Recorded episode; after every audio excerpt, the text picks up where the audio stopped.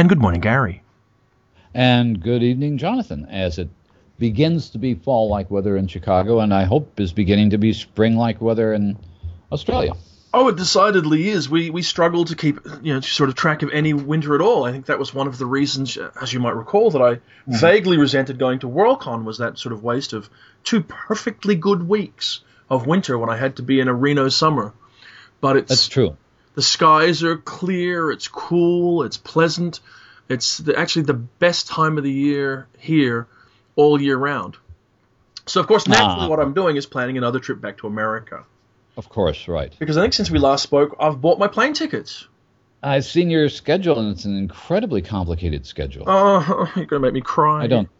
I don't envy that at all. It's time it's time we had matter transmitters.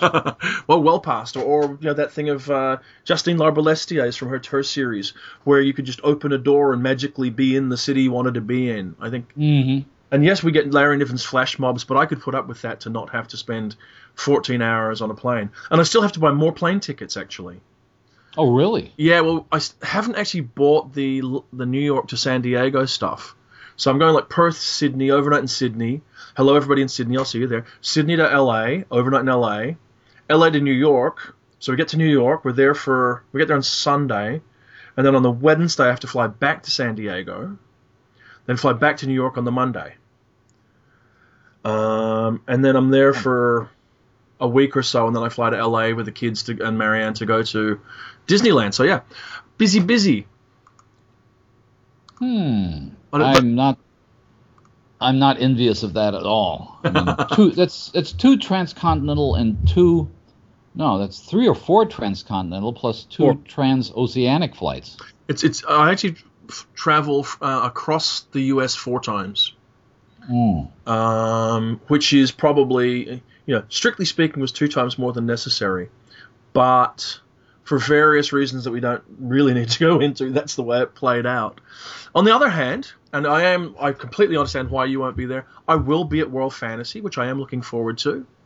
Um, and I'm already talking up to, to, to, Toronto to friends. I was talking to our mutual friend Cat Sparks. Hello, Cat. You're probably working out. Hello, Cat. Uh, and she said there's a possibility she will be in sunny Toronto or rainy Toronto, whatever it'll be come next October, rainy Toronto. Um, might even drag Marianne along. I'm threatening to leave the kids behind and drag Marianne along to Toronto as well. I think that would be a delightful thought because Toronto is. Uh, it's as, as you know, I've I've been invited to be Toastmaster. Mm. Our good friends John Clute and, and, and Elizabeth Hand are, are guests, and it's um, it's a it's a northern themed um, World Fantasy, which of course is the next one I'll be at. So I'm very much looking forward to that. 2012 is going to be interesting. Uh, you know, nobody's talking about 2012 as the end of the world anymore. I mean, did all the idiots finally shut up, or did, did that Roland Emmerich movie do it for them? But we, we've got a Worldcon in Chicago in 2012. Now Chicago yes. has just been destroyed. Uh, the, the, exact area of Chicago where a Worldcon is going to be on, yeah. on, on Michigan Avenue near the Hyatt Hotel is the part that got completely demolished in Transformers 3. Ah, well then we don't have to go. Yeah, well, it's, it's, it's gone. Yes, I'm sorry. There's nothing left but giant robots. well, from what I hear, that's how the convention's going as well. So it's probably actually sort of reasonable. Well, um, my sense about a Worldcon and the the way to avoid being disappointed in Worldcons is to have low expectations. I've I've never expected one to be especially well organized or or congenial or cozy in any way, and I've never been disappointed. See, I, I, guess what I have to say to that is, for me, it's too far to come for something that I have low expectations of. Well, that's true. That's the point. So, you know, as I've said before, it, it always sounds like you're being. I, I feel bad saying this kind of thing because I think it makes me sound petulant, but um, I'm I'm probably giving Worldcon a break for a couple of years, as I think I said to you last time we spoke. Mm-hmm. Uh, so it'll be for me, it's like Toronto then Brighton. If and, and, and if I get two conventions in a year, I'll probably go to one of the other U.S. conventions rather than Worldcon. I think, but certainly, mm-hmm. yeah, the two World Fantasies and then London in 2014. And I've had a major change in um, expectations here at home because I was talking about dragging Sophie along to mm-hmm. um, to, to Brighton, and she'd always been, no, I don't want to go see it, not really interested. And now she's going, no, Dad, I think I'd really like to go to Brighton. And I'm going, okay, Mm-hmm. well, we'll see about doing that as well. So uh, I, I think it really could be fun. I, mean, I certainly am thinking that, apart from the fact that I would like it if you were there, uh, I'm thinking that San, uh, San, San Diego will be a lot of fun. Oh yeah, San Diego uh, will be enormous amounts of fun. There are lots of people that um, are going to San Diego who, who never go to World Cons at all, Yeah, yeah. and that's. Um, I mean, it, it is part of there. There's an implicit kind of genre definition at work in every con. Yeah. Um, and and this, there are a lot of fantasy writers and some horror writers who will show up at a World Con simply because it's huge. Yeah. Um, but it doesn't it doesn't identify itself with uh, with with a certain kind of literary writing, which you and I both tend to like, the kind of thing that Graham Graham Joyce does, and he's apparently going to San Diego as well. Yep. Uh, and so there's a there's a sense to me of a more congenial literary community at a World Fantasy, Yeah. meaning most of the people that are there, and large chunks of that community are, are, are in evidence at any particular Worldcon, but but they're always in the minority. I think that's true. I mean, uh, it's yeah, it's harder to find your con. I mean, to me, at its simplest, World Fantasy is Worldcon cut down to all the parts of the convention I enjoy. That's a good way of putting it, I think. You know, so there's that. Um, on the what I should probably sort of ask you though is how has your science fictional week been? My science fictional what? Week. Your week in science fiction. Oh, it, I mean, it's been two weeks. It's been, two, it's been two weeks Oh, since yeah. we podcast together. I was off enjoying Father's Day last week. Uh, Jo Walton was was on the podcast, and Mm-hmm. thank you again to Jo for doing that with us. It was fun talking to her in Reno. I actually sort of wish I'd recorded the rest of the conversation we had after you left because we talked for another hour and a half afterwards. Well, this is one of the things that's fascinating about uh, about meeting somebody through a podcast. I'd talked to Jo once or twice before for maybe ten minutes ever, Yeah. and and suddenly you realize that here's somebody who has had similar experiences at a different age. Now she's about your age, but similar experiences of discovering the genre and discovering the genre in a context of Mm. problematical social and family relationships, which I think a lot of us did. Yes, very much. So I, I did. I enjoyed that very much. But I guess m- I was sort of doing. I was trying to segue from, the, you know, they're rambling about going to conventions again, or they're rambling about awards to what you've been reading. And I, uh, you know, sort of because I've been reading a little bit of science fiction. I mean, actually, a lot of short fiction, and I know you've been reading assiduously as well. I've been reading, yeah, uh, the things I've read, um, al- almost all of now for the for, for, for the next column. One one which I had not read, and I think you hadn't either at the time we talked to um, uh, Ian McDonald, is Planesrunner, Yes. Which I love. I liked quite a bit. It's very enjoyable. It's, Yes. It's not. It's one of the first books I've read. Uh, which is the beginning of a series, and I can exactly see why it's a series rather than a single novel Yes. uh, because uh, and and, and the, what makes it that is that he uses uh, alternate universe scenarios, Yeah. parallel worlds, uh, and even has a kid named Everett after Hugh Everett. Uh, so so the you know the the many worlds interpretation of quantum mechanics is at the heart of the book. But obviously, one of the things if you want to have endless adventures with your young protagonist is he can just go to one version of the world after another. This novel takes place entirely in one Yeah. version, which is a kind of steampunk version. yes. Although it's ironic to call it steampunk since he finds himself in a London in which steam power had never been invented. Well, yes, it, it, it's. I said this to someone the other day because, and I don't want to talk too much about the book because it's still a few months away. It's a, his just his background. It's it's Ian McDonald's first ever young adult book. It's coming out from Pyr in December. Um, but what struck me about it was that it's the best steam, sh- uh, not steampunk, the best airship book I've read in a long, long time, possibly ever. The airship world that he comes up with in in Planesrunner is an enormous amount of fun. Uh, I, I loved reading it. It's, one- it's one of the most enjoyable books I've read this year. I think. Uh, I, Mm, it's uh, I, I would- I would tend to agree that it's a very persuasive world. Although uh, the uh, the the airship in the third volume of Scott Leviathan's Scott Scott Leviathan's Scott Leviathan's uh, famous novel Westerfeld, the Westerfeld trilogy, Yep. um, no, the he he really in, in in the final volume, Goliath spends virtually the entire time aboard this wonderful uh, Leviathan airship, Yeah. and creates a very persuasive culture of that as well. Which at, the the more he wrote about that airship in that series, the more he began to realize he wasn't simply writing uh, a, a, a displaced naval adventure, which Yes. is one of the things that you tend to see in a lot of um, uh, dirigible steam balloon kinds of novels. Is that well, we're just going to do. S- well, we're going to do something uh, that- like Horatio Hornblower in the air. Yeah. Uh, and and there was some of that in the beginning of the trilogy, and the more he fell in love with the Leviathan itself, the more he started playing with the interior of the ship.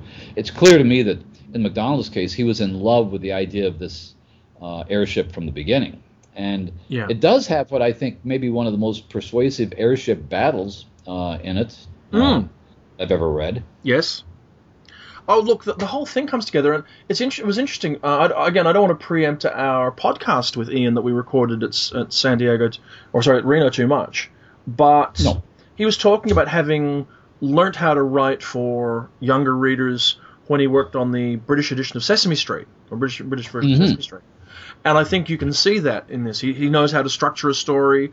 He keeps it very lin- linear and straightforward structurally, even though the, the world is complicated and engaging.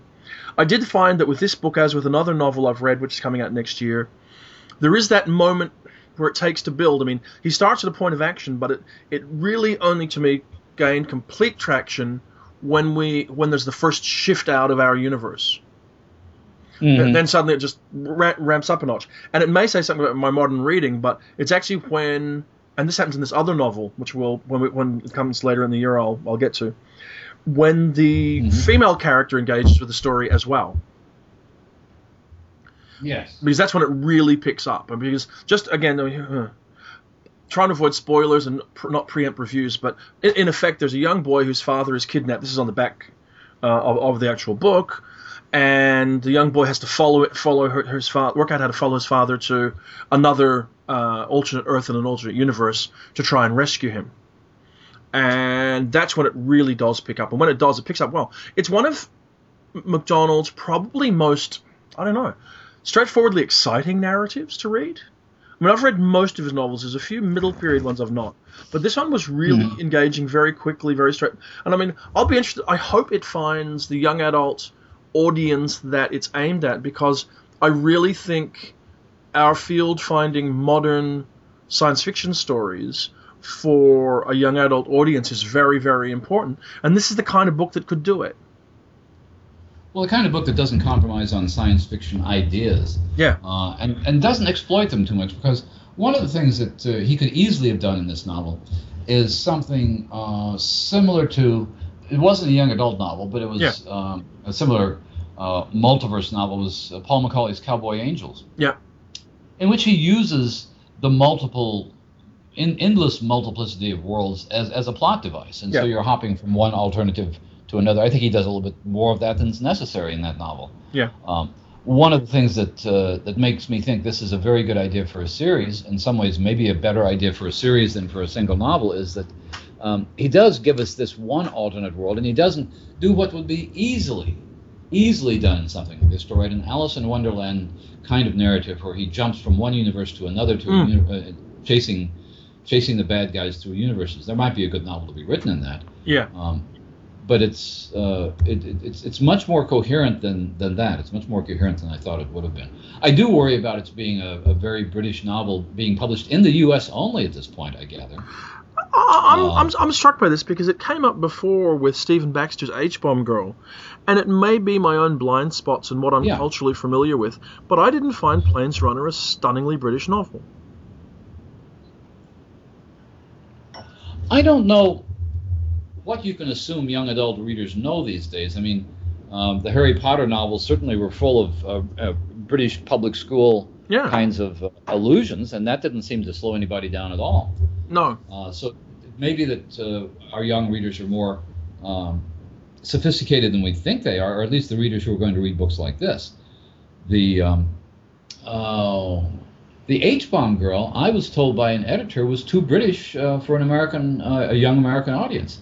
Um, Well- it's set in Liverpool during the Cuban Missile Crisis, It has a lot, and in 1962 is a wonderful time to set a novel for for people my age or somewhat younger, because you know within the space of a few months you've got you've got the death of Marilyn Monroe, you've got the Beatles playing in the Cavern at Liverpool, you've got uh, the first Doctor No movie being re- the first James Bond movie, you've got Doctor Who about to premiere. Um, on, on the BBC. So there are all kinds of cultural associations that I think are very meaningful, but um, but maybe uh, maybe maybe some of our editors underestimate young adult audiences these days. Well, I think we all underestimate young adult audiences, but what I would suggest to you instead is that is it that I mean, is it was was the H bomb girl too British or was it 260s for a young adult That- audience?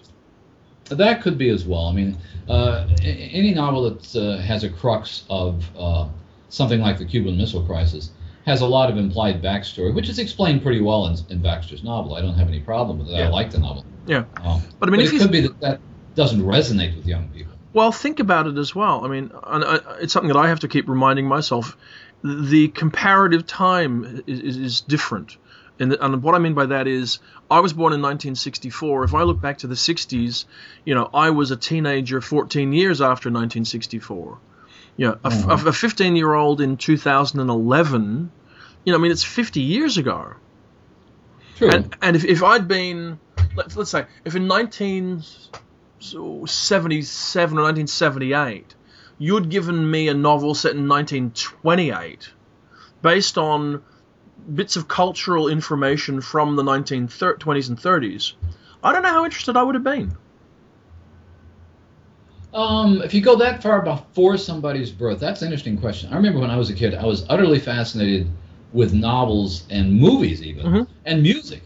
Yep. That was popular three or four or five years before I was born because I kind of wanted Sure. to. I, was, I think I was getting an understanding of my parents' generation from that. Yeah. Um, and and uh, so I was uh, when I was a kid, we were I was listening to Glenn Miller records for heaven's Sure. sake.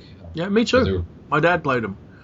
yeah. But- Okay. But could you imagine sort of turning around when you were 11 and looking at something 50 years before you were born, or 40 years before you were born?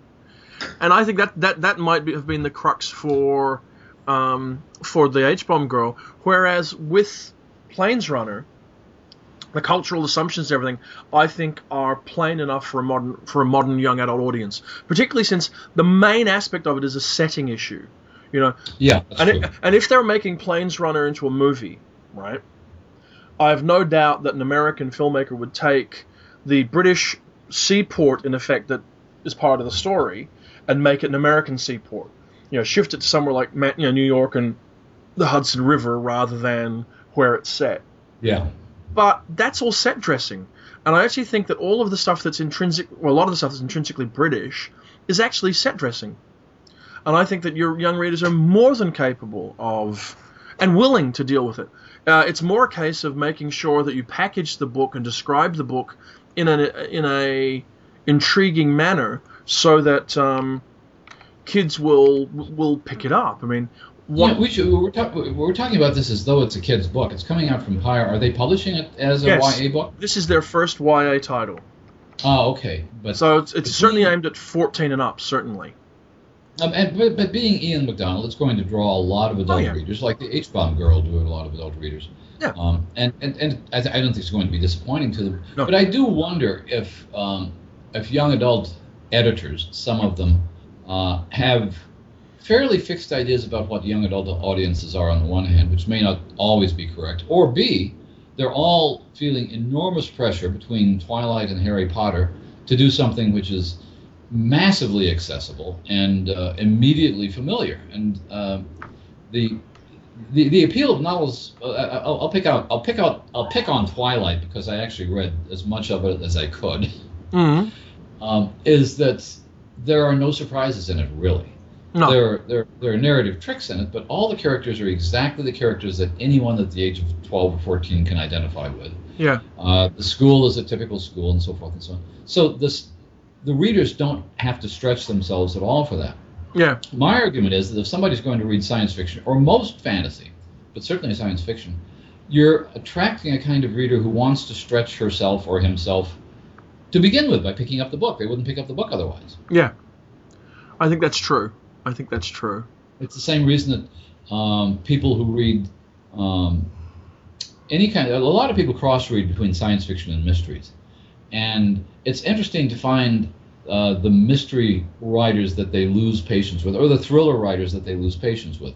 A lot of science fiction writers that I readers that I know uh, read early James Patterson novels, and they were fine. The Alex Cross novels were not Mhm. great, but dumber and dumber and dumber as they went along, until he finally wrote a couple of science fiction or fantasy novels that are, to me, not really very defensible as science fiction or fantasy. well, no, no, I think they're not. But but I mean that that's true also of sort of anything that sort of is bestseller fiction, really, isn't it? You know, th- it is a simplified view of the universe, to put it politely. Um, I don't. No? Well, I don't know that it's a simplified version of the universe. Uh, the uh, to get back to the Planesrunner again, the, the novel uh, as a narrative structure is much more linear. It doesn't have this Yes. sort of or, origami plotting, which he does with narrative, multiple narratives folding in on themselves Yes. in creative ways. Sort of thing that makes us love something like the Dervish House. No, I don't think he could get, get away with that. But the events that he portrays are um, he portrays them very clearly and linearly, but they're Ian McDonald kinds of events, if I could say that. Well, I guess what, what what crossed my mind, and this may actually sync with what you're saying. It's not an old-fashioned science fiction novel. It's no, not. it's not. you know, it's not an old-fashioned science fiction YA. It, it feels like a modern contemporary piece of science fiction, and I think it's got a lot that can appeal to a you know a, a modern audience. You, you know you have a non-Caucasian male lead. You have a f- you know a a female co-lead really once once we get to her, and I have to say I talked to Ian about this at some length after you know what what, what I now look back as on as the Great Goonies incident of 2011 uh, where we, you know, we showed Goonies to Sophie, age nine, and she was outraged at the lack of a female character, you know, till half or more way the way through the, the film, hmm and, really didn't want to watch it. I Was getting very stroppy about it, and so I, you know, I was going, well, okay, Ian, when does you know the the, the female character show up? And he's going, well, about a third of the way in, and it, it is about a third of the way in, and the story does pick up. Um, so I, I think it, it, it's just a smart book, and I, I my I take my hat off to to Lou Anders for picking it up actually, uh, and I'm curious to see that it's yet to find at least as of this recording, which is uh, the first week of September of 2011. It's yet to pick up a UK publisher, which I hope will be resolved pretty soon because I think it deserves to come out widely. You know. I think it does too.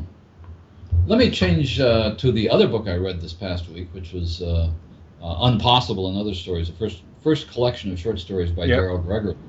Because Daryl, to me, is one of the most interesting writers to emerge in the field in the last decade or so. Yeah. Um, uh, and I think you were probably aware of him before I was, because I think I first read a couple. His, well, his, his famous sort of the story that kind of launched his reputation was second person present tense Yes. and uh, and then a couple of follow-ups on that that were very neurologically sophisticated. I remember somebody described a couple of his early stories to me as, as, as a whole new kind of neurological science fiction. Yeah. Because it's, it's it's all based on actual uh, you know brain research and neurology research and that sort of thing. Um, and so he had he had a niche early in his career where he was going to do something. Uh, well, to, to put it in a very oversimplified way, he could have been doing something in the area of neurology and neuro- neurological and consciousness and selfhood and those issues Mm. In science fiction, uh, somewhat in the way that um, that Daniel Keyes was once stereotyped as being a psychology writer, being a, Yeah. a behavioral writer. And what Gregory has done instead is something completely different every time out. Yes. Uh, I think that's very is- true. It's very courageous on his part, uh, and some would say foolhardy on his part. well, I, I've not spoken to him about this, but he did in some ways start writing comparatively late, and I wonder if he just feels like he can't afford to indulge himself repeating him, you know, repeating himself, so he's going to go for it every single time. I know that when I when I asked him to write a story for me for Eclipse, I was expecting mm-hmm. a particular kind of story, and I did not anticipate a, the superhero story that he sent to me, which I really, really liked a lot. So that you know, was the Lord Lord Grimm story, wasn't that's it? right. Yes. Yeah. You know. Well, Uh, that's what I mean.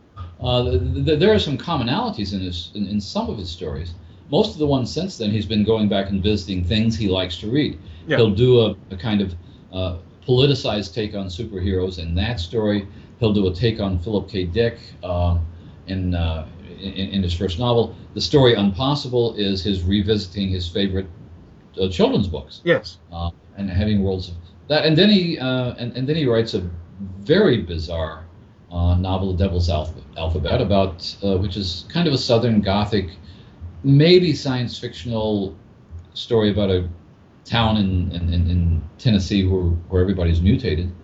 Um, and then he writes a zombie novel. Yeah. Uh, so he's, he's he's doing a very good job of keeping his readers off their balance, and yet there is something very characteristic about all of his um, stories and novels. He writes very sensitively about families. Yep. Um, in other words, I think what we're seeing here uh, is something back in the 50s, some smart or, or, or overbearing editor, some H.L. Gold, would have sat Daryl down and said, "You're not creating a niche for yourself here. You know, you're not you're not you're not building a franchise." Well, he's not, is he? Well, he is, but he's building a franchise in what we would consider mainstream terms. Terms. He's he's he's, he's building a franchise of stories that deal with variations on family relationships, variations on parent parent-child relationships, Yep. um, variations on alienation. He's, he's, the, the the themes of his novels and stories are fairly consistent. Yes. Uh, yeah. It's just that they're not consistent in a science fictional or fantasy way. They're consistent in terms of what we think of as character and uh, in, in setting and relationships. no, He I, seems to be, in, in in some ways, he's a mainstream writer who writes only science fiction and fantasy stories. And, and in many ways, he's not alone in that. He's not the first writer to f- find that the science fiction field gives coverage to, the, to, to, to that sort of a career. I can think of a small handful of writers. I mean, in some ways, although he's a completely different writer, he's not got that different shaped a career to, to someone like, say, Graham Joyce, who also finds shelter in our in our field, though he's arguably a mainstream writer. hmm Well, there, there there are a number of writers, and Graham Joyce is one of them. I would say Kelly Link is one. Uh, Our Jeff, our usual round of suspects. Sure, when we yeah. Start talking writers. We like the Jeff Ford. Uh, is that there is a kind of set of imagery or set of iconography or set of um, very useful tools in science fiction, which you you can use to do other things than write traditional science fiction with, or fantasy or ghosts. Uh, there are ghosts in Graham Joyce novels. Uh, there are ghosts in lots of his novels. There are mysterious figures that may or may not be ghosts in some of them. Um, and he knows how to use that, but what he, but he's using them as tools rather than as, um, as as plots. One of the things that I was told, the only I wrote, I wrote a book many many years ago uh, called The Known and the Unknown. It was a study of the iconography of science fiction. And that's Yeah. important because years later, uh, when I was talking to Jonathan Lethem for the first time, I found out he'd read the book.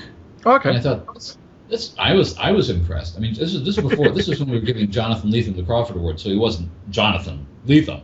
Yeah. Um, and I was Yes. stunned. This guy read it, and and what he said he liked about the book was is not a compliment to the book particularly, was that he realized that he wanted to use these images, but he didn't want to write science fiction narratives. Okay. And to some extent, if you look at his uh, short fiction, especially, uh, there's a lot of that going on in it. Uh, there, there are sto- there, there's a story that vaults, uh, you know, successively distant areas in the future called Yep. Five Fucks. Uh, there are the, the wall of the sky, the wall of the eye, this sort of thing. And I thought, well, there are a lot of people doing that now. You you, you can use a science fiction image um, without having to write this traditional kind of story you would write about that image. Yeah. I think that's true. Very With- true. Yeah. And that in turn brings me to my other sort of uh, rant, uh, which which I, I told you about in advance, but I don't know why this occurred to me this week. Um, I tried to read this book uh, that came out a couple. It's out now. It's a bestseller called Yeah. Robopocalypse, Yep.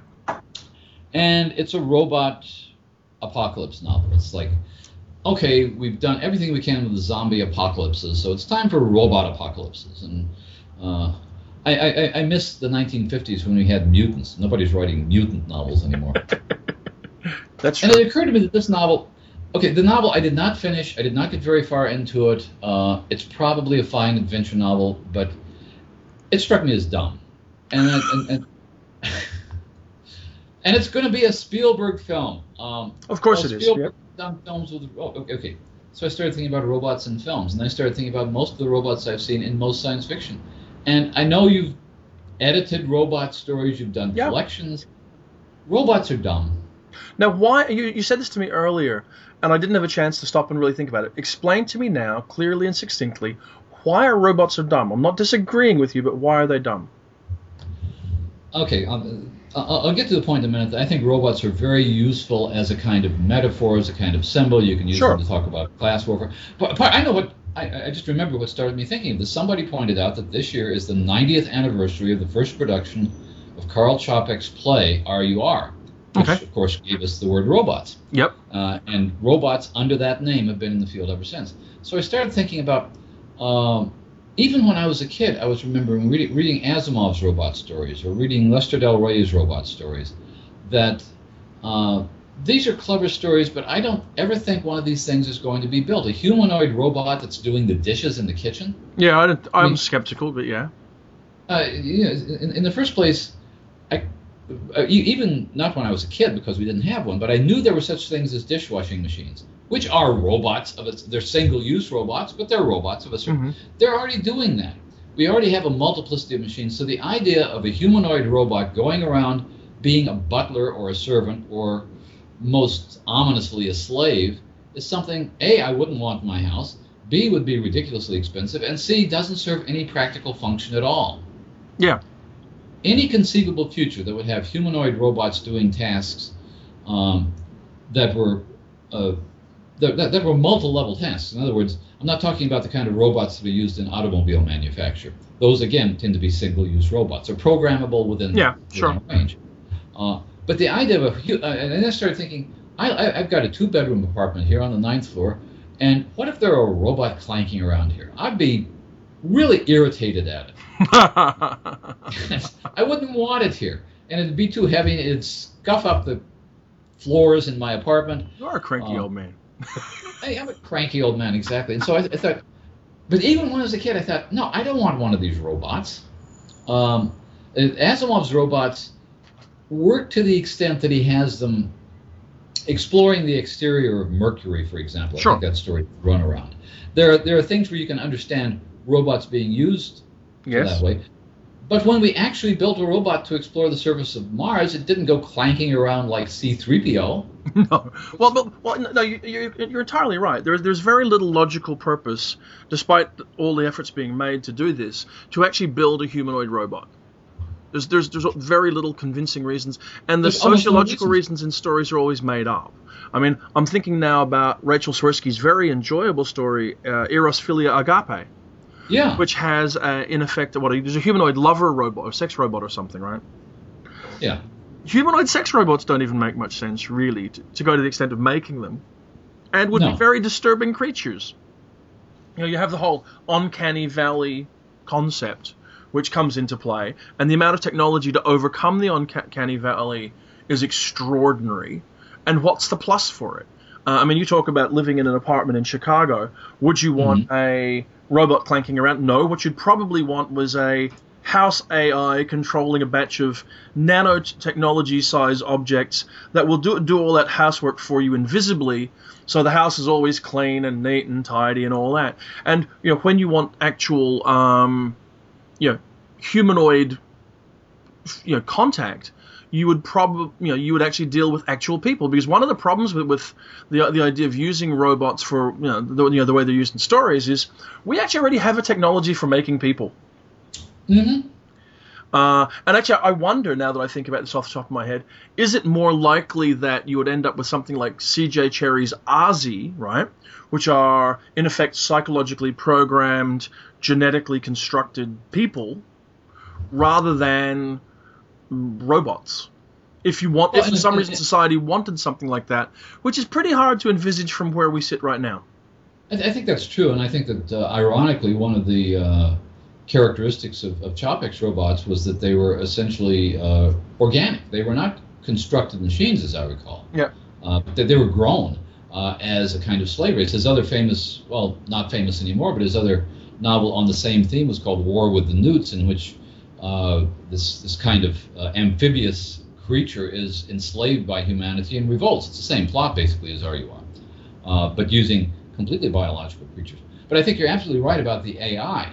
Uh, that that robots uh, were conceived in essentially in a pre-computer era. Mm. Uh, the idea that uh, they would have some kind of a positronic brain, which even even Asimov said he just made up out of whole cloth. Yeah, yeah. Um, uh, doesn't really replace the fact that once you've got a computer who can control the elements of your house, and that's this goes back to the 40s in science fiction as well. Yeah. Uh, I mean, certainly there's a computerized house in Bradbury's uh, There Will Come Soft Rains.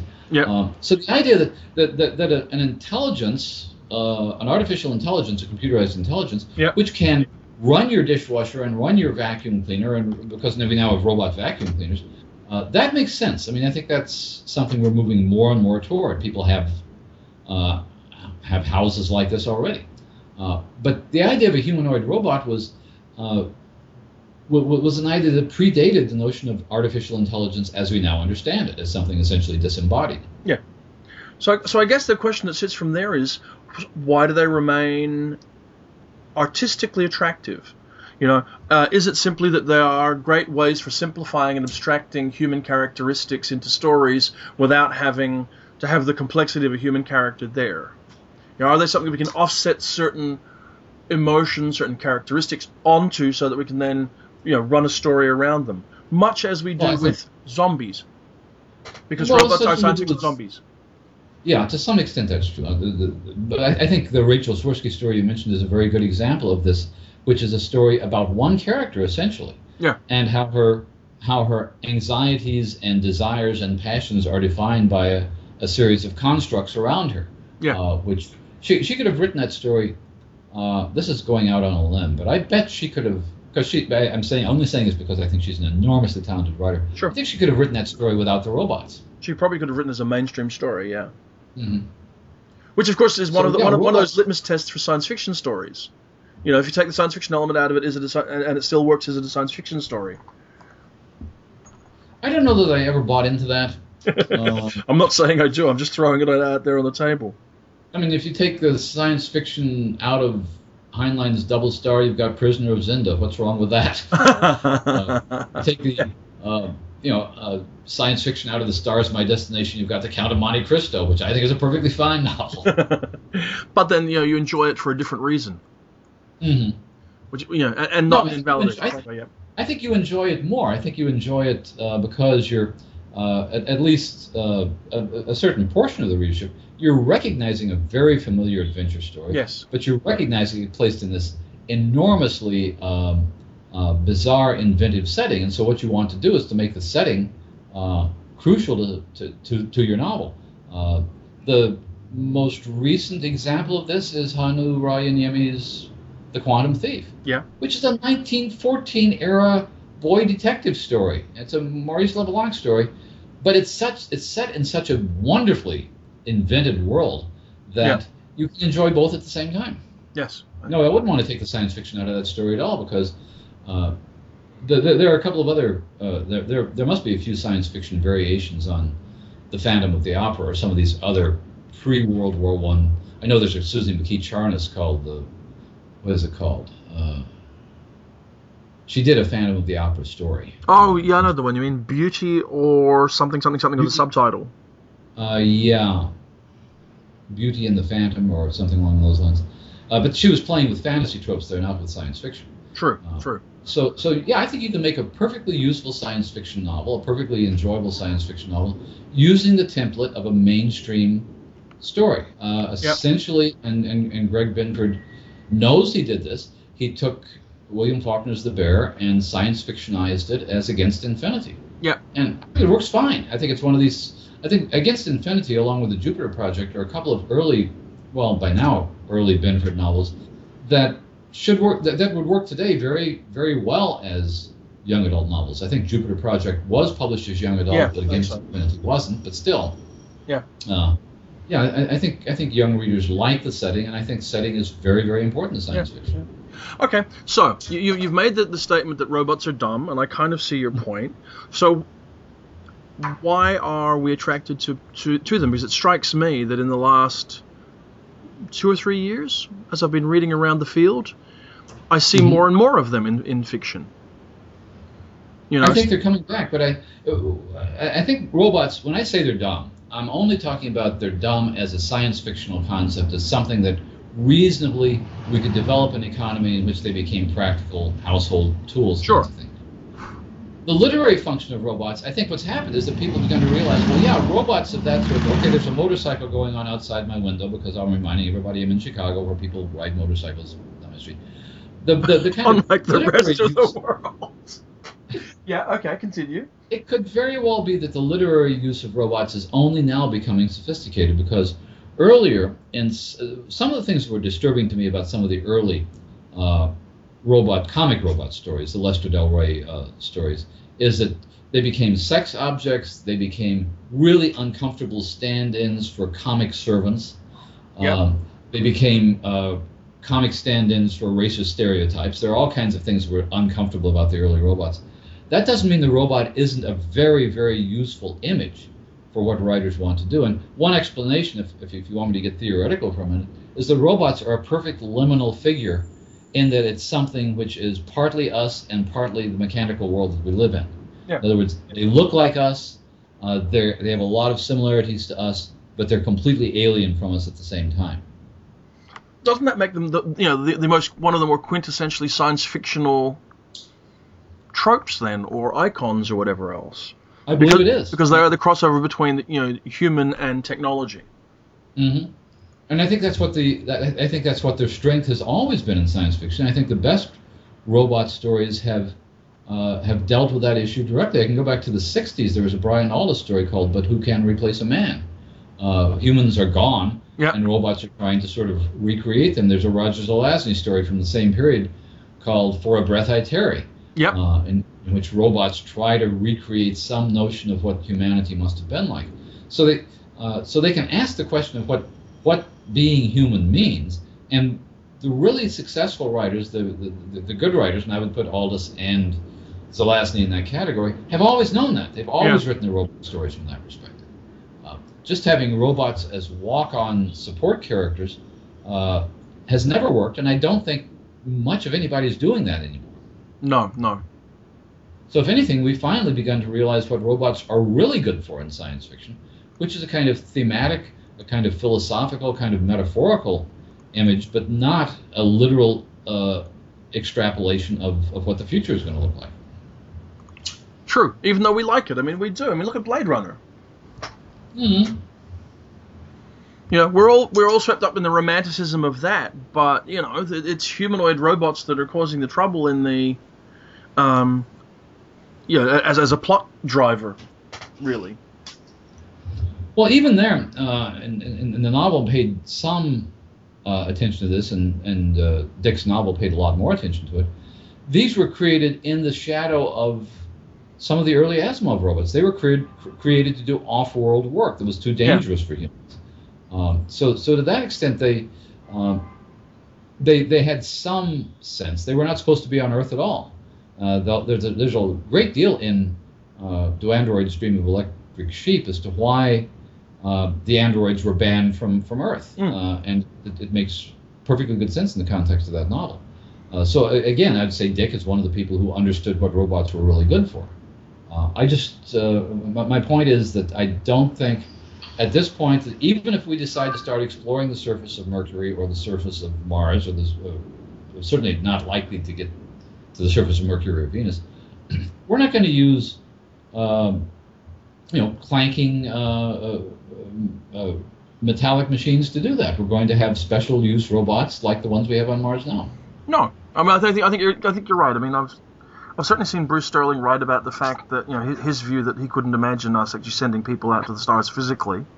That we would send remote telepresence for uh, robots, and then that's a far more likely way of occupying most of the solar system as well, at least in on a human time scale. You know, when you get out to terraforming for three, four, five, six hundred years or something, as we see in you know a particular stripe of fiction, not the least Stan Robinson's Twenty Three Twelve.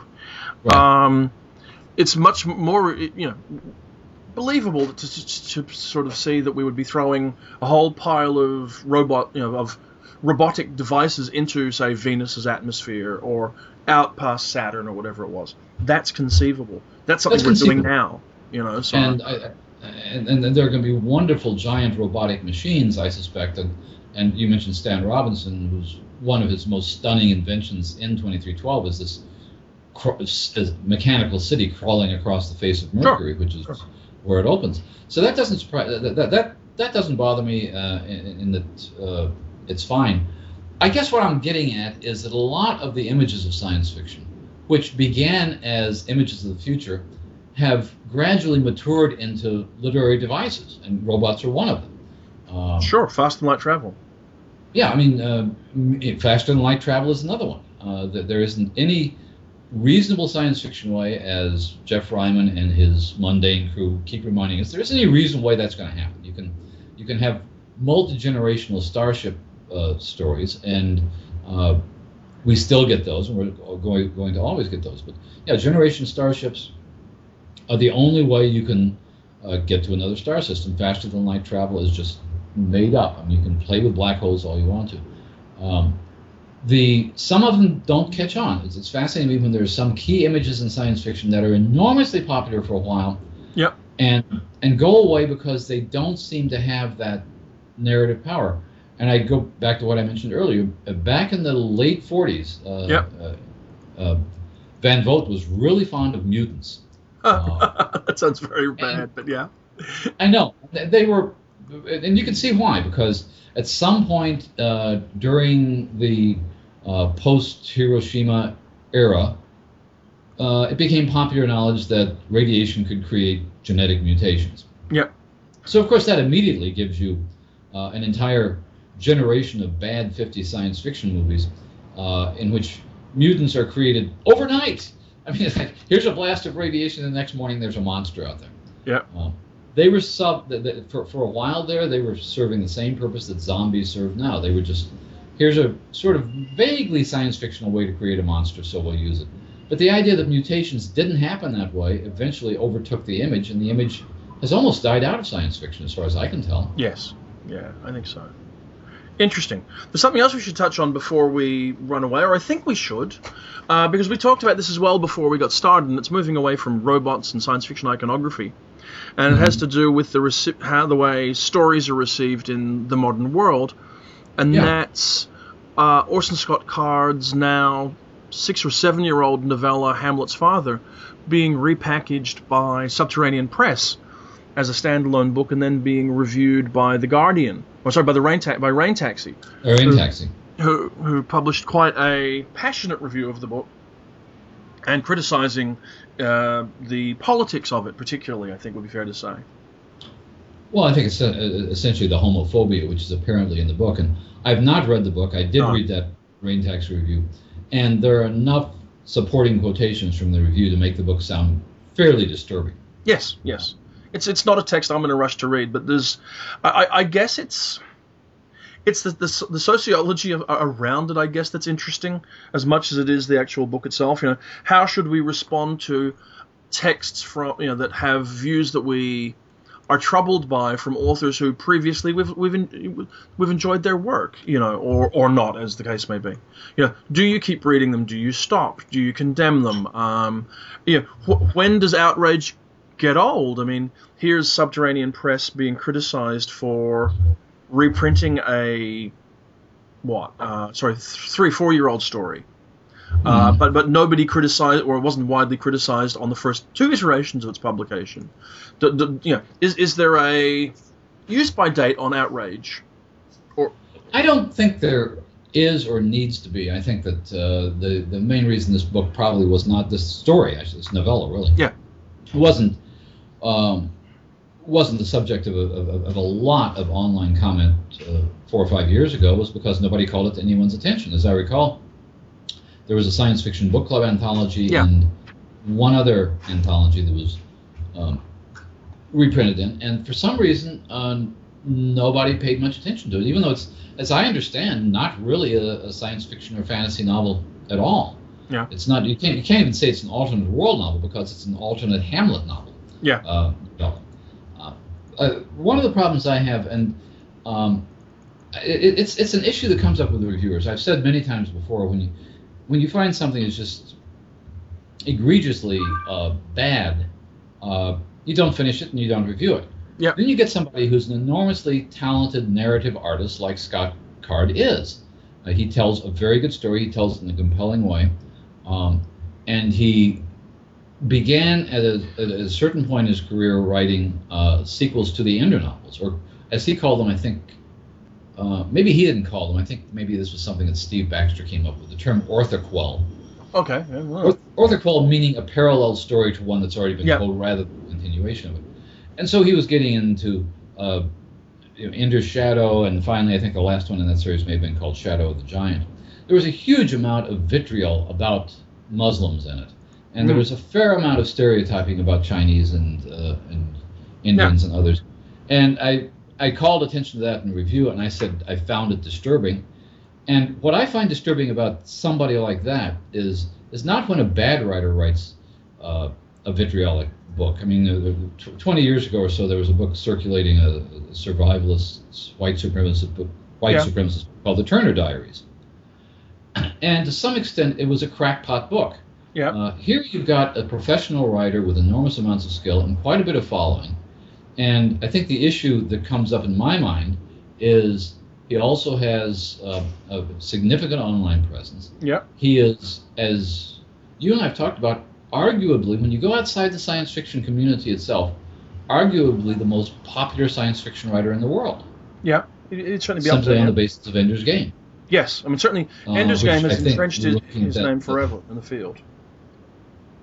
You know what I mean? Uh, or the, the, the interesting, well, Ender's Game is Yeah. is it, it, it's cemented its reputation well, the Ender's. Game is It's, it's one of the most top selling. Yeah, we're, we're talking over each other.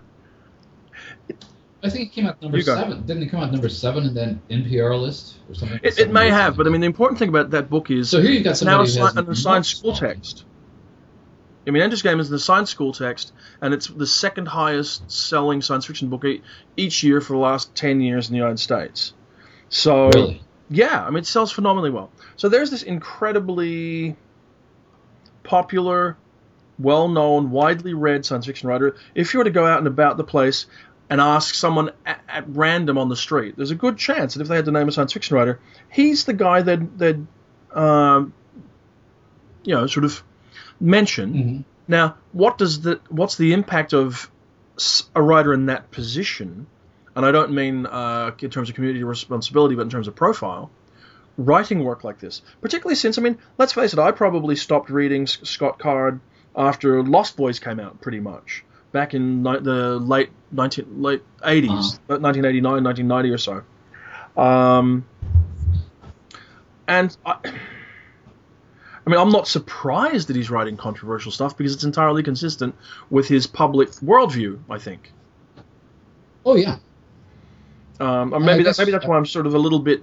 I don't know how I feel about this. I, I, I was taken aback at the, the the path it took in the modern online fail environment, shall we say? Well, I think one of the things that uh, disturbs me about the, the, the what you call the fail environment is there is a sense that I, I don't know where that term came from. I know the whole race fail thing was going on. Yeah. It strikes me that it's it's um, it implies there's some kind of a failure of sensitivity here. There's not. Scott Card is saying exactly what he believes. Oh yeah. Um, he, he, he- is not failing to convey his point of view at all. No. Uh, when he's as popular as he is, uh, and you have uh, Ender's Game, which is now marketed mostly as a young adult novel. Yep. Uh, and young adults these days, immediately, if they really, really like a novel, are going to get on Google and they're going to find their way to Scott Card's blog. Yep. And and then you have to deal with the distinction between the writer as a person, the writer as an ideologue, Yeah. and the novel itself. I don't think. I mean, I, I, I actually I have some problems with Ender's Game, uh, but not to that extent. Not not, not to the extent that I, I, I believe it's um, bigoted or racist or homophobic. I mean, maybe those themes are there. I just didn't see them when I read it. I have not read it in a long time.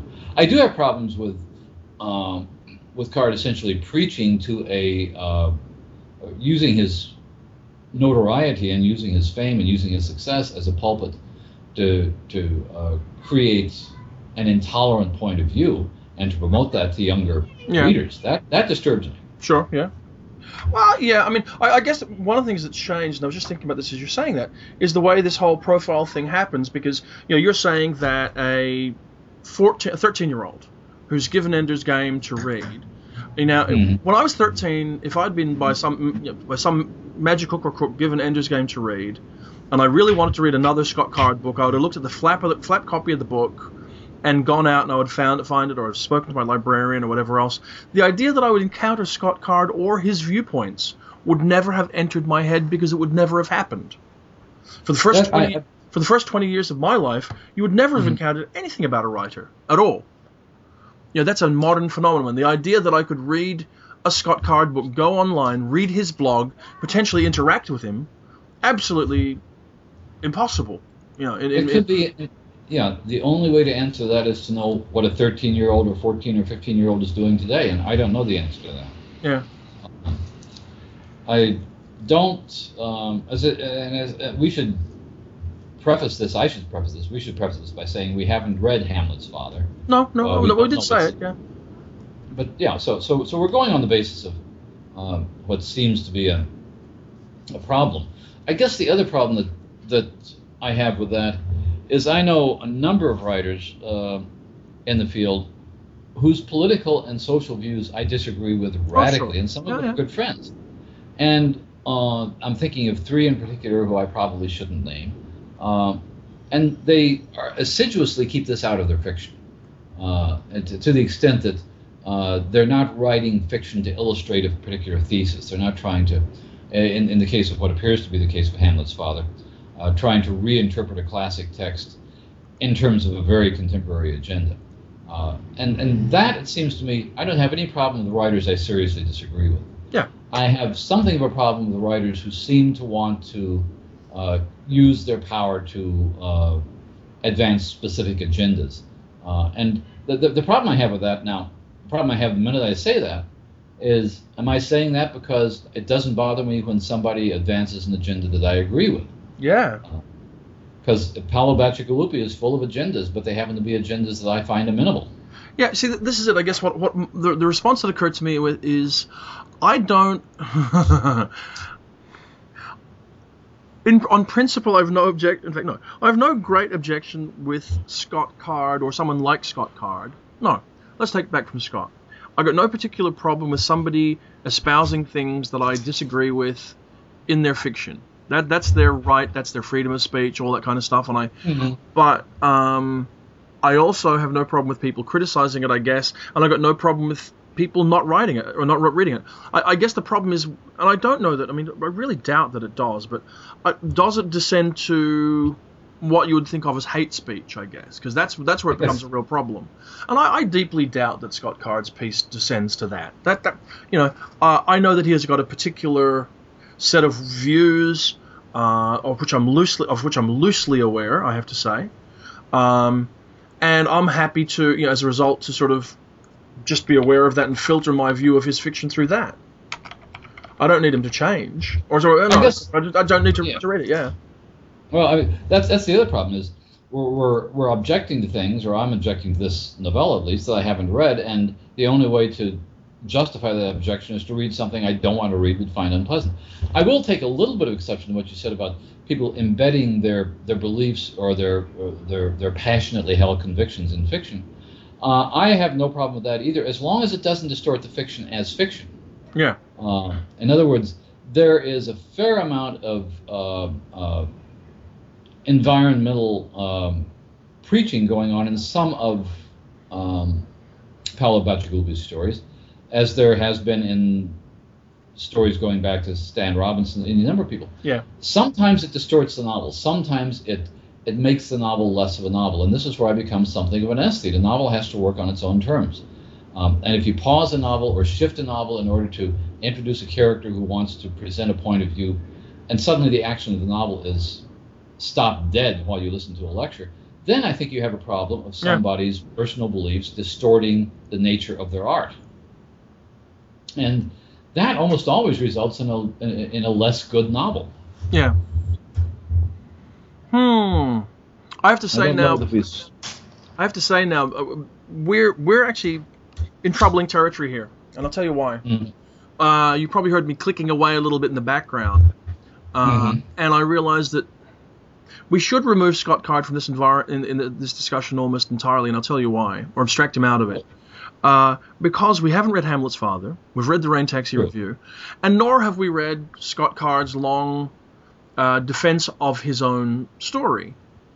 So I think until we do, we probably have to allow that we're not well informed enough to have an opinion about that. Let his story stand for itself, and try and you know to the extent we're going to continue talking about this at all, pull our com- comments back to just the fact of what do you do when you encounter someone talking about fiction that you're talking about something you don't agree with in their fiction?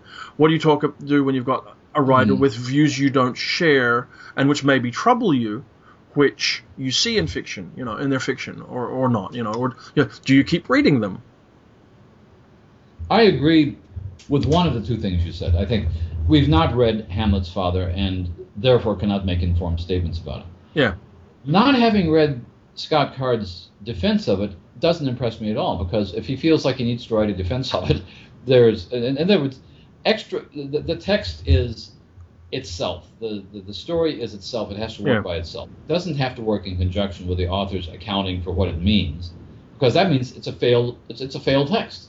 Yeah. Essentially, if the Yeah. author has to mount a long blog post saying this is what the book is about, Well- that's almost to me an admission that the book didn't quite get the point across on its own. Yeah.